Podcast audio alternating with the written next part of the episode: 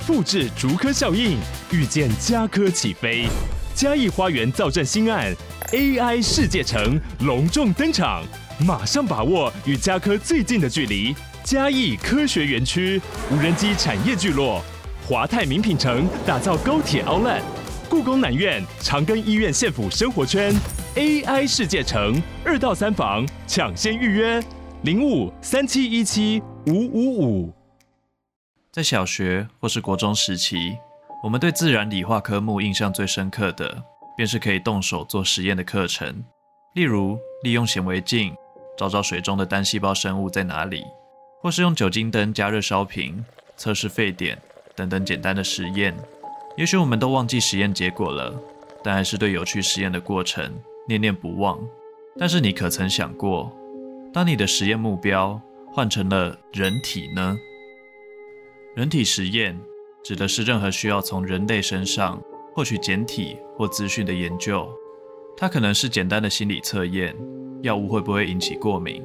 又或是。要如何才会致死？虽然现在人体实验一般会透过招募由志愿者参加临床试验，但这世界上仍然有大量的人体实验是非自愿的。谁知道其中究竟隐藏了什么秘密呢？大家好，我是 Eric，今天就要来带大家发掘这些曾经发生在世界某处、震惊社会的人体实验。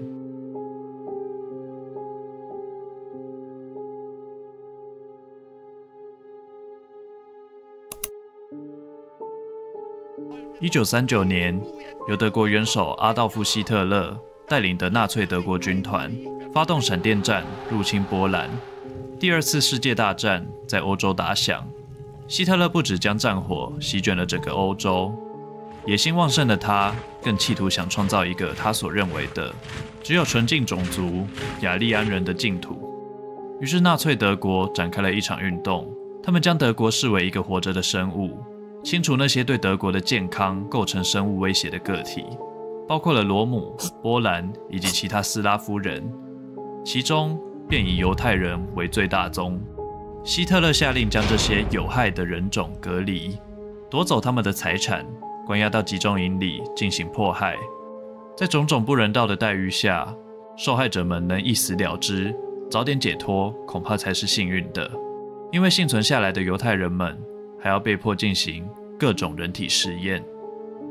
德国的实验目标大致分为三项，例如军事的高海拔实验，为了模拟飞行员从高空跳伞的安全高度，实验对象在没有任何防护的情况下被关入气压室，任意调整气压到海拔两万公尺上下的状态；又或是为了克服苏联的寒冬，把实验对象丢入冷水池浸泡将近五个小时。至于医疗方面，研究人员会在健康的实验体肺部强迫注入肺结核的病菌，来研究肺结核的疫苗。有的实验让受害者在短短的几秒内死亡，有的就算存活了下来，最终也迎来了被解剖的命运。如果说医师自古以来担任着与死神拔河的角色，那么在集中营里，医师就是披着白袍的死亡天使，将人推入地狱。没错，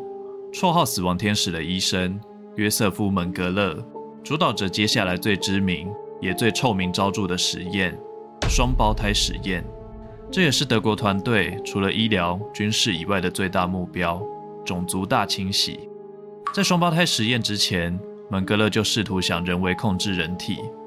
例如他在眼睛中滴入蓝色试剂，让所有人的眼睛变为跟雅利安人一样的水蓝色。而双胞胎实验的目标，自然也是为了快速地量产雅利安人种。双胞胎的难民对门格勒来说，就相当于送上门来的实验组跟对照组。蒙格勒开始在奥斯维辛集中营里展开了研究。他每天测量着双胞胎身上的部位，星期一、三、五将他们绑起来八个小时，其他天则会对双胞胎们施打各种不知名的药剂。有的实验体在施打药剂后高烧不退，最后猝死；而活下来的实验体则继续遭受地狱般的折磨。门格勒甚至针对几组双胞胎做了一个极其恶趣味的实验。他们被人为的切除部分骨骼和器官，最后缝合连接在一起，制造成一个连体婴。而这次的实验，大多数的双胞胎都没有挺过来，他们的伤口迅速感染恶化，最后死亡。出现在 B 级电影《人形蜈蚣》的情节，竟然真的发生在了现实。在二次大战期间，门格勒总共抓了一千五百对双胞胎进行实验，但最终存活下来的只有不到两百人。根据存活下来的幸存者分享，因为被注射了不知名的药剂，有人的肾脏永远停止发育，只有当时十岁的大小。至于那位残忍的死亡天使约瑟夫·门格勒，似乎也知道自己会遭到战后审判，在战争末期便装逃到了国外，直到在巴西溺水身亡后，才被查验出他的身份。鉴于德国的战争实验产生了无数的受害者，在战后审判也制定了纽伦堡公约，来保障人体实验的安全性。其中最重要的一条，便是任何可能造成死亡或伤害的试验，绝不可进行，除非医师自己就是受试者。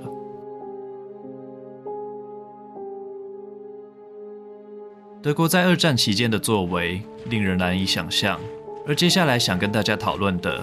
是，在战争时期，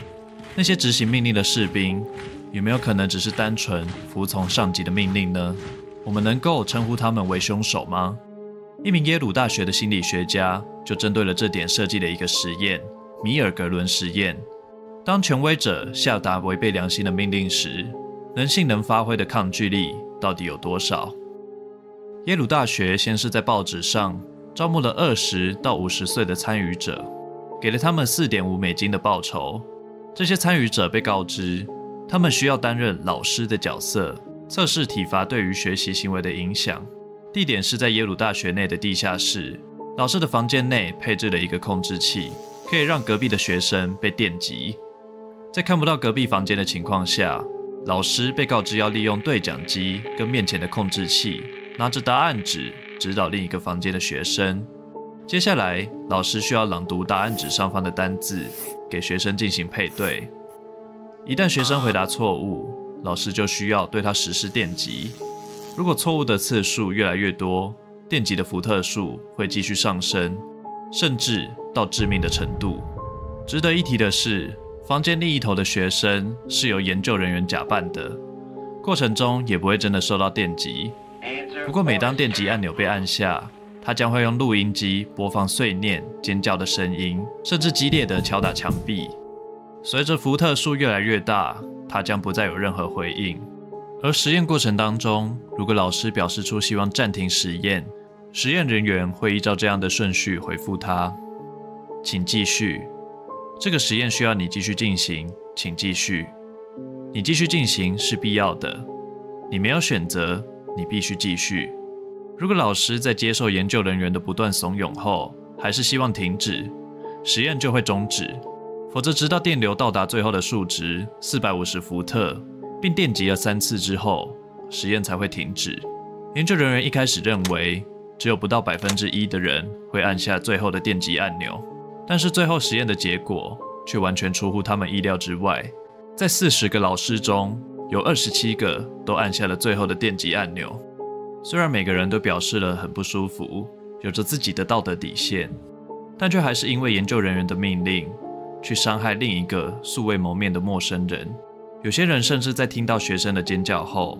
紧张地笑了出来。这项实验的过程跟结果被录制成了纪录片《服从》，在各界引起了强大的回响，也受到了强烈的伦理质疑。虽然实验手法会对受试者造成心理的折磨，但不可否认的是，米尔格伦实验成功地将人性的黑暗面暴露在阳光底下。也许在战争中服从惨无人道命令的士兵，就只是个普通人罢了。而这份实验探讨的服从的力量，强大到足以让每个普通人转变成了历史上的怪物。我们常常可以在网络上看到社会实验的影片，或许我们走在路上。无意中就变成了一只实验白老鼠，可得小心把丑陋的一面藏好才行。